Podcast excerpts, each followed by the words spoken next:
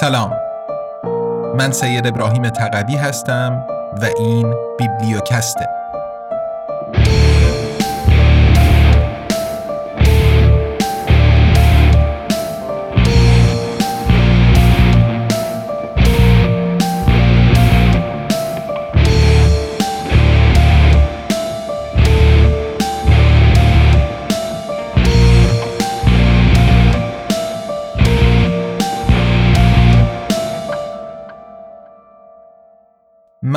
مبارزه خشونت پرهیز.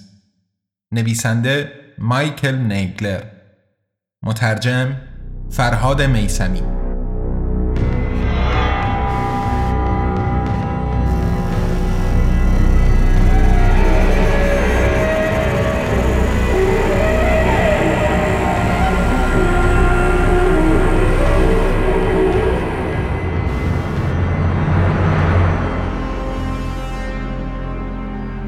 قسمت ششم.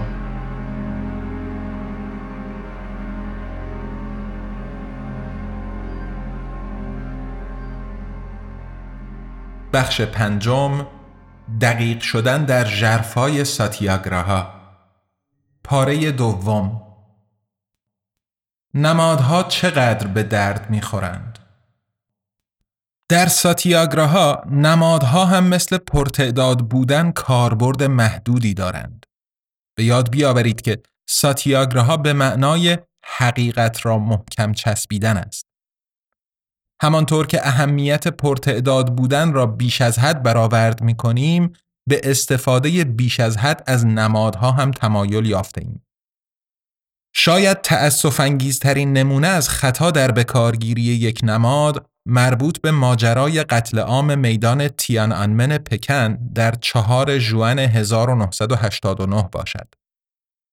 در آن روزها جمعیت انبوهی از دانشجویان، کارگران و حامیان بسیاری در میدان تجمع پیدا کرده بودند تا همبستگی و مطالبهشان در راستای اصلاحات را به نمایش بگذارند. هرچند از آنجایی که آنها فاقد راهبردی بلند مدت بودند خود میدان و امتناعشان از ترک میدان نمادی از نافرمانیشان شد. این نماد شدن خود میدان موجب انحراف توجهات از هدف بسیار موجه اصلاحات دموکراتیک شد. همه ما می‌دانیم که آخر داستان به کجا انجامید.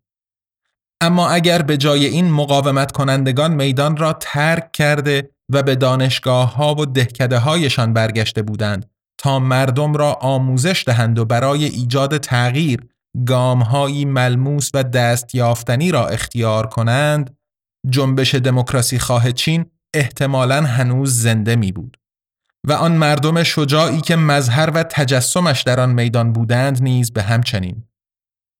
این بدان معنا نیست که تحسنها و اشغالها هیچگاه مؤثر نیستند. هنگامی که دهها هزار معترض بومی مجلس اکوادور را در سال 2000 به شیوهی آری از خشونت اشغال کردند این عمل آنها اثر بسیار چشمگیری بر جای گذاشت. حتی با وجود آنکه رهبران جنبش در ظرف چند روز از سوی حریف در تنگنا قرار گرفته و قدرت را از دست دادند. با این حال دو سال بعد به دنبال سازماندهی گسترده مردم عادی یا همان بی صدایان یکی از همان رهبران به ریاست جمهوری انتخاب شد. خیزش اکوادور به خیزش تیان انمن شبیه بود اما وجود سه تفاوت احتمالاً در موفقیت بعدی آن نقش داشت. یکم معترضان یک نماد صرف از قدرت را اشغال نکردند بلکه یک پایگاه واقعی قدرت را اشغال کردند. دوم آنان زمانی وارد عمل شدند که بنیه و توانایی کافی برای کسب قدرت را داشتند نه آنکه فقط مطالبه اش کنند. و سوم آنان قادر بودند بعد از خاتمه اشغال جنبش را ادامه دهند.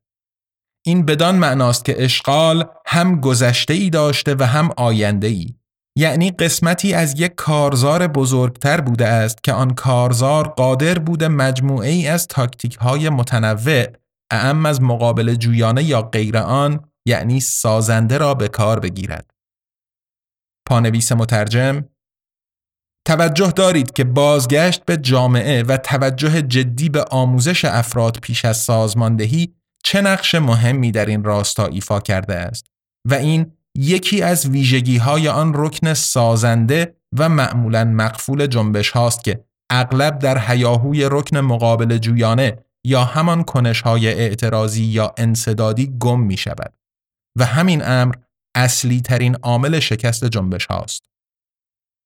مطمئنا سرسختی می تواند در عرصه خشونت پرهیزی هم مثل همه عرصه های دیگر تفاوت بین موفقیت و شکست را رقم بزند. اگرچه چنان استقامتی بایستی به مواردی واقعی اختصاص داده شود و فقط به ندرت به نمادهایی از آن موارد. گاندی در راهپیمایی معروف نمک در 1930 استادی در صحنه پردازی و اداره بیان نمادین را به نمایش گذاشت. او برای رسیدن به کناره دریا بیش از 360 کیلومتر را پیاده پیمود تا قوانین ناعادلانه انحصار نمک را با ساده ترین عمل ممکن بشکند.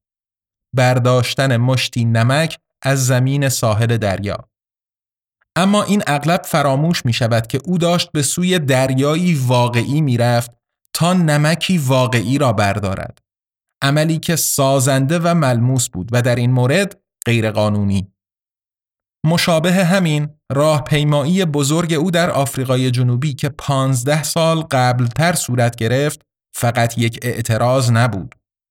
او میبایست سه هزار معدنچی اعتصابی و خانواده هایشان را که در آن زمان بی خانه و بی سرپناه شده بودند به آشرام خودش نقل مکان می‌داد.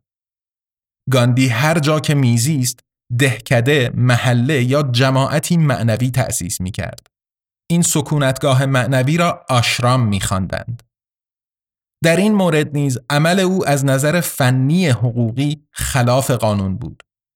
به عبارت دیگر هیچ یک از این راهپیمایی ها صرفا نمادین نبودند. آنها اقداماتی بسیار ملموس و عینی بودند که ضمناً حدودی از تنین نمادین را هم داشتند. بنابراین اگرچه نمادها می توانند اقدامات عینی و ملموس را تقویت یا تضعیف کنند، هرگز نباید جای اقدامات عینی را بگیرند.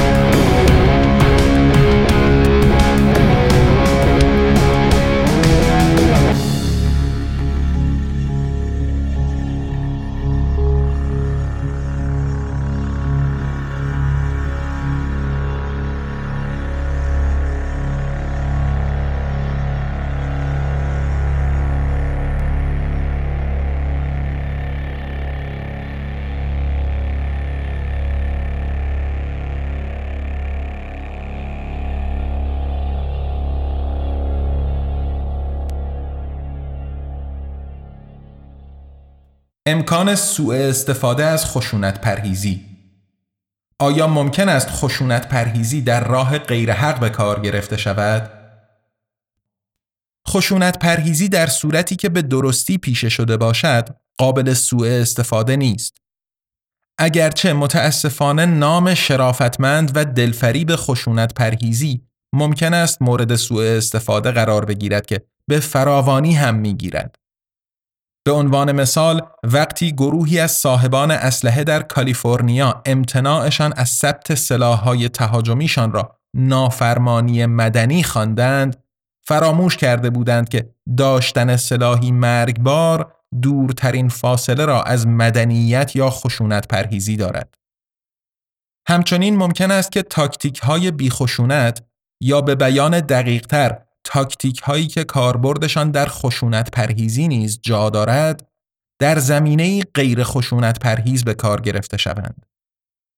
در 1991 در هند راه پیمایانی در صدد برآمدند که وارد ایالت گجرات شوند تا به ساخت صدهایی روی رود نارمادا اعتراض کنند. فرایند ساخت این صدها تا همان زمان صدها روستا را به زیر آب برده بود و عواقب مخرب زیست محیطی و اجتماعی بسیاری داشت. اما مقامات رسمی حکومت ایالتی گجرات که دلایل ناموجه خودشان را برای پیگیری ساخت صد داشتند بچه مدرسه ای ها را برای جلوگیری از آن راهپیمایی بسیج کردند. در حالی که آن بچه مدرسه ای ها همزمان با انجام چنین کاری سرودهایی درباره گاندی می‌خواندند. پیشتر درباره اصلی مهم صحبت کردیم که عبارت بود از توانایی استواری ایستادن بر اهداف بنیادی اما سازش بر سر هرچه که غیر از آن باشد. اینک درباره رویه دیگر صحبت می کنیم که رعایت آن در تظاهرات یا سایر اقدامات خشونت پرهیز امروزین به همان اندازه اهمیت دارد. مواردی که در دو بند اخیر به عنوان نمونه های سوء استفاده از خشونت پرهیزی آوردیم نشان می دهند که چرا رعایت آنچه خواهیم گفت تا این حد مهم است. در یک جنبش خشونت پرهیز بایستی از گلالود کردن آب توسط کسانی که هنوز مدافع خشونت ورزیند جلوگیری شود. محض نمونه در طی جنبش اشغال که اصولا خشونت پرهیز بود کسانی بودند که فکر می کردند به کار بردن یک کمی خشونت اشکالی ندارد. مثلا اینجا یا آنجا شیشه ای را شکستن یا مخزن زباله ای را آتش زدن. آنها این کارها را تحت عنوان آنچه که تنوع تاکتیک ها میخواندندش روا می دانستند. اما این به معنای تباهی و انحراف خشونت پرهیزی است. حتی وقتی کسی قضیه را از هیته اخلاقی خارج کند و به مسئله از حیث نتیجه دادن نگاه کند خصوصا نتیجه دادن در بلند مدت واضح است که حتی یک کمی خشونت هم جنبش خشونت پرهیز را مبهم و دو پهلو می سازد و بنابراین ضعیفش می کند. به بیان دیگر تفاوت بین خشونت ورزی و خشونت پرهیزی مسئله ای از جنس تنوع و گوناگونی مثل تفاوت سینه سرخ ها و گنجشک ها نیست. به جای آن واقعا اینطور است که آنها متضاد هم هستند و پیامدهایی متضاد با یکدیگر دارند. این را هم علاوه کنید که خشونت پرهیزی به هیچ وجه یک تاکتیک نیست بلکه نیروی خیر زندگی است.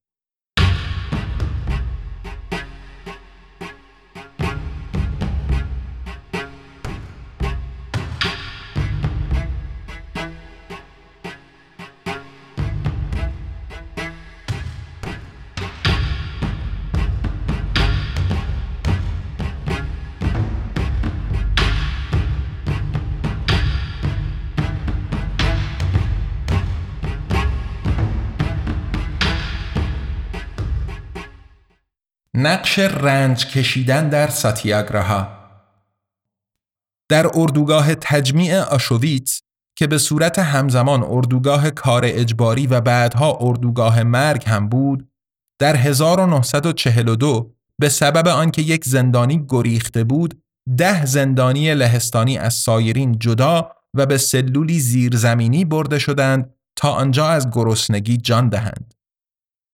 در عین شگفتی همگان یک زندانی دیگر پا پیش گذاشت و درخواست کرد که به جای یکی از آن مردان نگونبخت بمیرد. او کشیشی به نام ماکسیمیلیان کلبه بود که اکنون با عنوان قدیس آشویتس شناخته می شود. اگرچه او به واقع چند روز بعدتر اعدام شد، فداکاری الهام بخش او تغییری عظیم در روحیه زندانیان ایجاد کرد. این امر احتمالاً موجب نجات صدها نفری شد که در صورت عدم تقویت روحیه در برابر یأس و بنابراین در آن شرایط غیرقابل تحمل در برابر مرگ مغهور می شدند. وقتی که منازعه ساتیاگراها را ایجاب می کند یعنی آن هنگام که منازعه به مرحله دو از نمودار ما در فصل سه می رسد می شود که کسانی فلحال متحمل رنج باشند اما تاباوری آنها که ناخواسته به طول هم انجامیده باشد قلوب حریفانشان را تکان ندهد و بیدارشان نکند. در حقیقت اگر به این تلاش ها توجهی نشود وضعیتی که ظالمانه است می‌تواند عادی و بهنجار به نظر برسد. انگار که فقط نمونه ای باشد از اینکه زندگی چگونه است. بله زندگی همین است. یا انگار حتی ناشی از قصور خود قربانی باشد. مصائب طولانی فلسطینیان در سرزمین های اشغالی، آلبانیایی تبارهای کوزوو در دهه 1990 یا میلیون ها نفر که امروزه در فقری بسیار شدید زندگی می کنند را تصور کنید. اینها از جمله قربانیان نگونبخت و بیشمار خشونت ساختاری هستند. در این وضعیت رنج به عوض آن که توسط فشار و خشونت آشکار تحمیل شود توسط ساختارهای اجتماعی یا سیاسی ناعادلانه تحمیل می شود. هرچند که این ساختارها اغلب توسط فشار یا خشونت آشکار نیز پشتیبانی می شوند. هرگاه طوری شود که ما دیگر بیش از آن نتوانیم چنان ظلمی را تحمل کنیم این گزینه را داریم که در برابر رنج تحمیلیش خودمان را همچون میله برگیری سازیم تا دیگران را هوشیار کنیم و به چنان وضعیتی پایان دهیم. عمل ماکس کلبه نمونه چنین موردی است. همچنین دانشجویانی که در طرح بدفرجام روز سفید شرکت داشتند نیز امیدوار بودند که قبول چنین مخاطره‌ای اثری آنچنان خواهد داشت. طرح روز سفید علیه رژیم نازی در مونیخ در زمان اوج جنگ جهانی دوم ترتیب داده شد. آن دانشجویان دفترچه هایی را چاپ و پخش کردند که دعوت به مقاومت مبتنی بر عدم همکاری با رژیم نازی می کرد. اگرچه آنان درباره اینکه آن مقاومت چگونه چیزی می تواند باشد تقریبا هیچ نمی‌دانستند و قادر به تصور این هم نبودند که مقاومت مبتنی بر عدم همکاری فقط یک جنبه از خشونت پرهیزی حقیقی یا همان ساتیاگراهاست. آنها می‌دانستند که با چیزی نزدیک به مرگ حتمی مواجهند و در نهایت هم فقط یکی از آنها از چنین سرنوشتی گریخت. اما چنین استدلال می کردند که پایانی بر وحشت بهتر از وحشتی بی پایان است. این است آن محاسبه اخلاقی که شاید ما در موارد ستم مفرت بایستی انجام دهیم.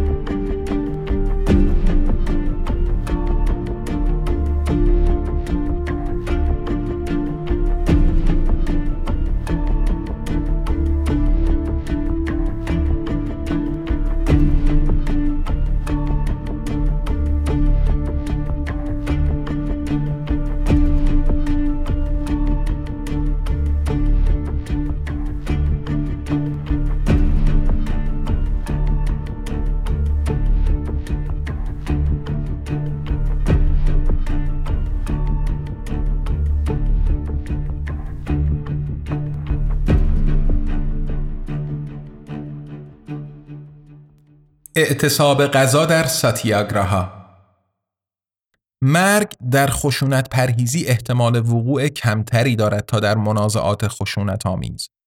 اما همانطور که ماکس کلبه و طراحان روز سفید نشان دادند، گاهی اوقات لازم می شود که جانمان را در معرض مخاطره قرار دهیم. اعتصاب غذا خصوصا اعتصاب غذای نامحدود یا آنطور که گاندی می گفت اعتصاب غذا تا سرحد مرگ یکی از صورتهایی است که این نوع چاره پردازی سفت و سخت می تواند در قالب آن بروز کند. اعتصاب غذا به عنوان بخشی از اقدام به قبولاندن در مرحله سه از یک منازعه خشونت پرهیز خصوصا اگر محتمل باشد که به مرگ خود آن کس که پای در این راه می‌گذارد منجر شود می تواند روشی قدرتمند برای بیدار کردن دیگران درباره ظالمانه بودن یک وضعیت باشد و نشانی باشد از رضای خاطر شما برای پذیرفتن هر رنجی جهت اصلاح آن وضعیت هرچند این روش می تواند به جای ترغیب و راضی کردن طرف مقابل او را از طریق اعمال فشار و زور به تغییر رویه وادار کند که چنین امری آن را در ضدیت با روح ساتیاگراها قرار می دهد. بنابراین اعتصاب غذا به عنوان کنشی زیل ساتیاگراها نه به عنوان عملی برای تزکیه نفس فقط باید که درست به عنوان آخرین چاره اختیار شود و حتی در آن وقت هم فقط با رعایت شرایطی بسیار دقیق و معین بدین شر. یکم فردی که اعتصاب غذا می کند باید مطمئن شود که او شخص مناسب برای انجام این فداکاری است. این امر مستلزم آن است که فرد مهار امیالش را در دست داشته باشد.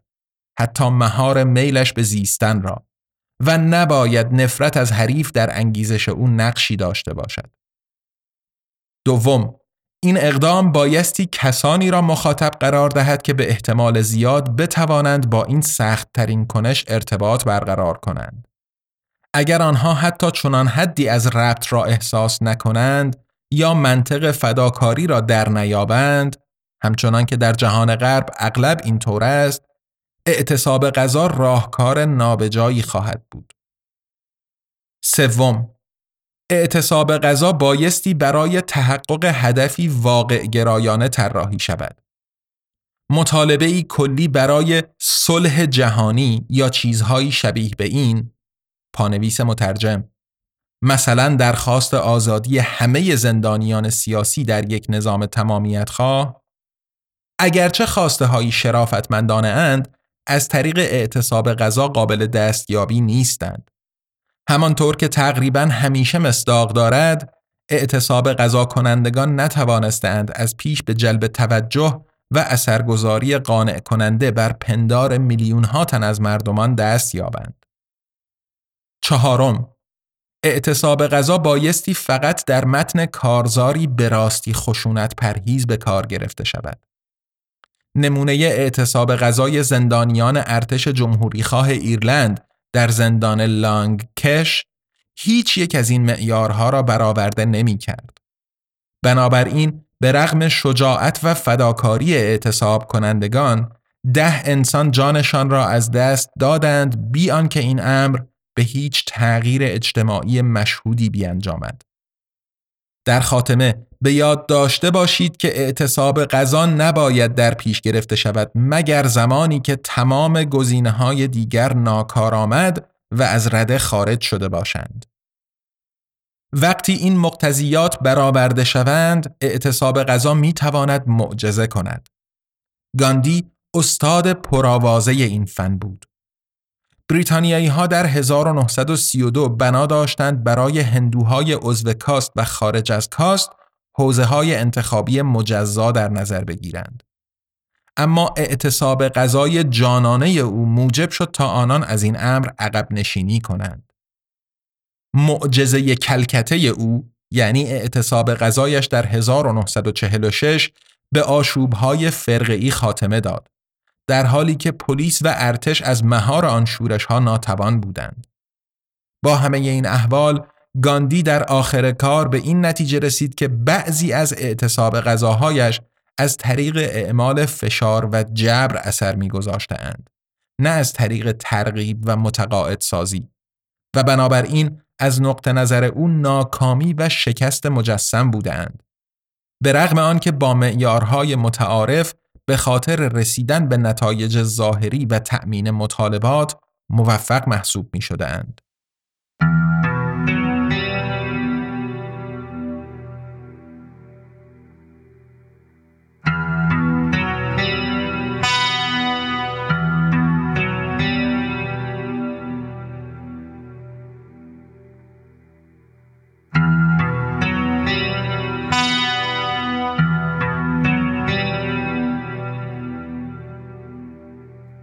به دست گرفتن کنترل ما در ساتیاگراها رنج کشیدن را برای خاطر چشم و ابروی خودش نمی خواهیم. در پی این هم نیستیم که مظلوم نمایی کنیم یا از خودمان شهید بسازیم. اما در این حال تفاوت عظیم بین این دو نوع رنج را درک می کنیم. یک رنج منفعلانه ای که میلیون ها نفر بدون هیچ حاصل قابل توجهی متحمل می شوند و دو هموار کردن رنجی بر خود با رضای خاطر به منظور دستیابی به هدفی والاتر وقتی چاره دیگری نباشد. این نوع اخیر تحمل رنج است که نیروی خشونت پرهیزی را وارد و درگیر پیکار می کند. و همانی است که کینگ نامش را رنج بردن بیمزد و منت گذاشت. مبارزات خشونت پرهیز خصوصا در منازعاتی که تا مراحل انتهایی به پیش رفته باشند می توانند سخت و طوفانی بشوند. از این رو بجاست که نکته بعدی را به خودمان یادآور شویم. رنجی را در نظر بگیرید که به واسطه تن دادن به یک وضعیت ظالمانه حاصل آمده. همینطور رنجی را در نظر آورید که در اثر کاربرد خشونت برای غلبه بر آن وضعیت ظالمانه پدید می آید. حالا اگر حالت سوم یعنی خشونت پرهیزی را با دو حالت پیشین مقایسه کنیم بینیم که در بلند مدت رنجی که در یک مبارزه آری از خشونت به صورت داوطلبانه پذیرفته می شود از هر دو وضعیت پیش گفته بسیار کمتر خواهد بود. به عنوان مثال اگرچه کمابیش در حدود هزار نفر طی مبارزات خشونت پرهیز برای استقلال هند جان خود را از دست دادند خصوصا در قتل عام امریتسار در 1919 اما در مقابل میلیون ها تن از مردم به عنوان قربانیان منفعل و پذیرای وضعیت ظالمانه جان باختند. نظیر اوضاع در طی قحطی بنگال در 1943 همان هنگام که تقریبا تمام محصول برنج کشور جهت استفاده ارتش بریتانیا ضبط می‌شد. به عنوان مثالی برای آن حالت دیگر همانطور که کینگ خاطر نشان کرد در طی شش شب شورش در دیترویت مردمان بیشتری کشته شدند تا در طی شش سال نافرمانی مدنی در جنوب آمریکا برای حقوق مدنی سیاه پوستان. هنگامی که رنج کشیدن اجتناب ناپذیر شده باشد، دو قاعده سرانگشتی درباره آن وجود دارد. یکم هرچه که زودتر و سریعتر بتوانیم فعالانه و خشونت پرهیزانه به یک منازعه واکنش نشان دهیم برای حل آن به رنج بردن کمتری محکوم خواهیم بود. و دوم، هرچه که بیشتر برای رنج کشیدن داوطلبانه مهیا باشیم، رنج ناخواسته کمتری بر ما تحمیل خواهد شد.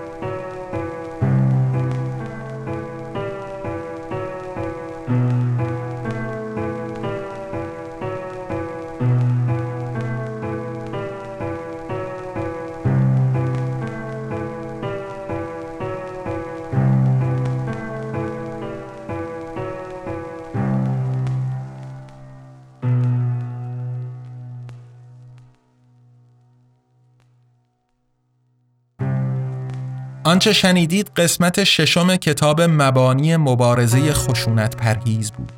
نوشته دکتر مایکل نیگلر که با ترجمه دکتر فرهاد میسمی و صدای من سید ابراهیم تقوی در فصل پنجم پادکست بیبلیوکست میشنوید. بیبلیوکست زیر مجموعه ای از انتشارات آزادنامگانه یا انتشارات مستقل تأسیس شده در برلین که کتابهای الکترونیک و صوتی به زبان فارسی رها از سانسور منتشر می‌کنه و از اونجا که بخش اعظم مخاطبش یعنی جامعه فارسی زبان در ایران دسترسی به پلتفرم های بین المللی برای خرید محصولاتش نداره این آثار را همزمان در قالب پادکست بیبلیوکست به کارگردانی و مزین به موسیقی لرد ارس به رایگان در اختیار عموم قرار میده. محصولات قبلی آزادنامگان یعنی QualityLand، ابرقدرت ریاکار، بهار و امپراتوری USA به صورت الکترونیک و صوتی منتشر شدند و برای خرید در دسترس دوستان قرار دارند. نسخه الکترونیک روی Google Play Books و Apple Books و نسخه صوتی هم روی پلتفرم های متنوعی که لینک هاشون روی صفحه هر کتاب در سایت آزادنامگان قرار داده شده و میشه. البته مبانی مبارزه خشونت پرهیز از این قاعده مستثناست و آزادنامگان این کتاب رو فقط در قالب فصل پنجم بیبلیوکست منتشر می‌کنه. همونطور که عرض کردم آزادنامگان یه انتشارات مستقله که با هدف تقویت آزادی بیان و مبارزه با سانسور راه اندازی شده و ادامه پیدا کردن کارش در گروه همراهی و حمایت شماست. شما می‌تونین با دنبال کردن آزادنامگان در شبکه های اجتماعی، منتقل کردن نظرات، انتقادات و پیشنهاداتتون و همینطور معرفی ما به دوستان و آشنایانتون به همون در مسیری که پیش گرفتیم کمک کنیم. برای حمایت مالی از آزادنامگان هم می‌تونیم غیر از خرید محصولاتش از لینک های هامی باش یا پیپال که در توضیحات پادکست قرار داده شدن استفاده بفرمایید. در فصل پنجم بیبلیوکست ما با هفته یک قسمت پنج شنبه هر هفته رأس ساعت 18 به وقت ایران در خدمتتون خواهیم بود و خوشحال میشیم از دریافت بازخوردهای مثبت یا منفی از شما شنونده های عزیز. پس با ما همراه بمونید تا قسمت بعدی بیبلیوکست ارادتمند تقوی